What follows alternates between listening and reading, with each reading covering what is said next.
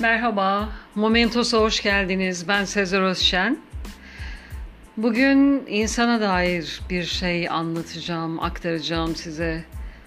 İnsanın bakış açısıyla çok alakalı olan bir şey, bir olay.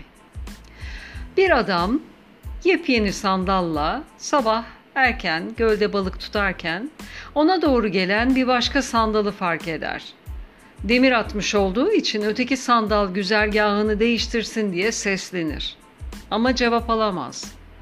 Sisin içinde görmeye çalışırken sandaldaki adamın yattığını fark eder.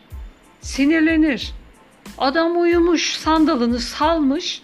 Nasıl bu kadar umursamaz olunur diye düşünür. Onu uyandırmak için bağırır ama nafile. Adam sızmıştır diye düşünerek iyice öfkelenir. İçinden sandaldaki adamın kim olduğunu ve neden sızdığını tahmin eder.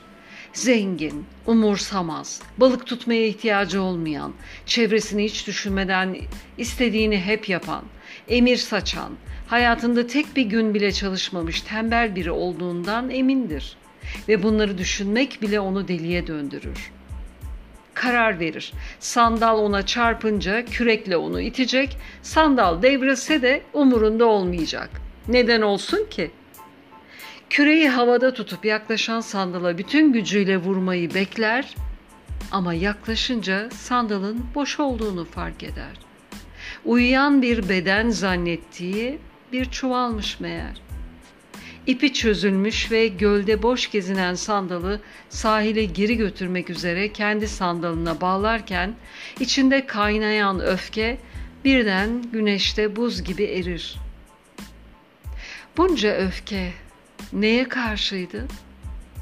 Boş bir sandala. Bu masal ya da bu anlatı aracılığıyla ders veren hocalar dermiş ki hayatına bak, yaklaş.''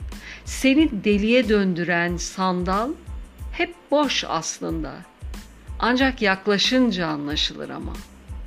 O yüzden hayatındaki düğümlerden kaçma. Merakla yaklaş. Belki boşuna besliyorsun içindeki yangını. Güzel bir öğreti. Hayatımıza yakından bakalım. Kendimizi hep irdeleyelim ve bundan kaçmayalım. Dinlediğiniz için teşekkürler. Hoşça kalın. Momentos'ta kalın.